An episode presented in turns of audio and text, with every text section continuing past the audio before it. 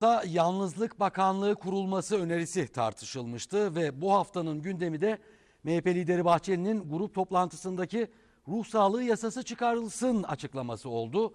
Peki o çok tartışılan yasanın detayları ne? Uzmanlar yasayı nasıl değerlendiriyor? Yanıtları haberimizde.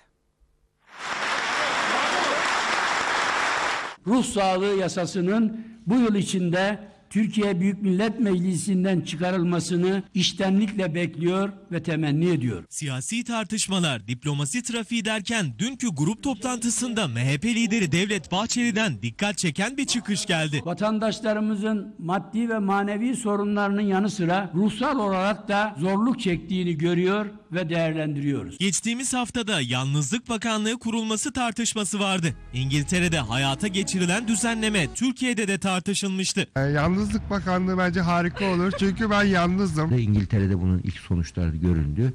Yalnızlık Bakanlığı kuruldu.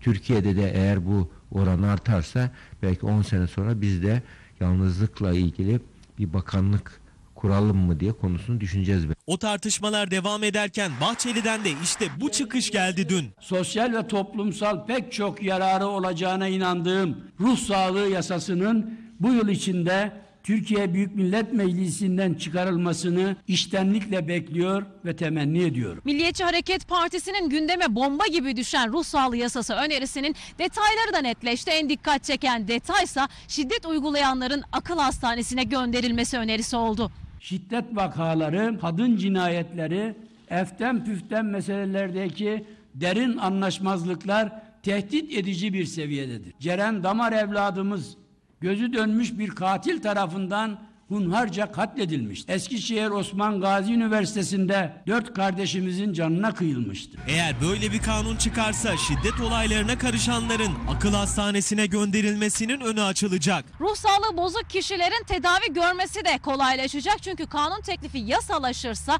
bu hastalar ilaçlara ücretsiz erişebilecek. 18 yaşının altındaki tüm çocuklar ruh sağlığı hizmetlerinden ücretsiz faydalanabilecek. Hastası tarafından canice öldürülen psikolog Fikret Hacı Osman'ı hatırlayacaksınız. İşte bu yasa bu tarz korkunç saldırıların da önüne geçecek. Psikolog eğer talep ederse özel koruma verilecek. Ayrıca her şehirde ruh sağlığı izleme ve denetim kurulu oluşturulacak ve uzmanlar da böyle bir yasanın gerekliliği konusunda hemfikir. Ruh sağlığıyla ilgili sağlık deyince hep beden sağlığı anlaşılıyor.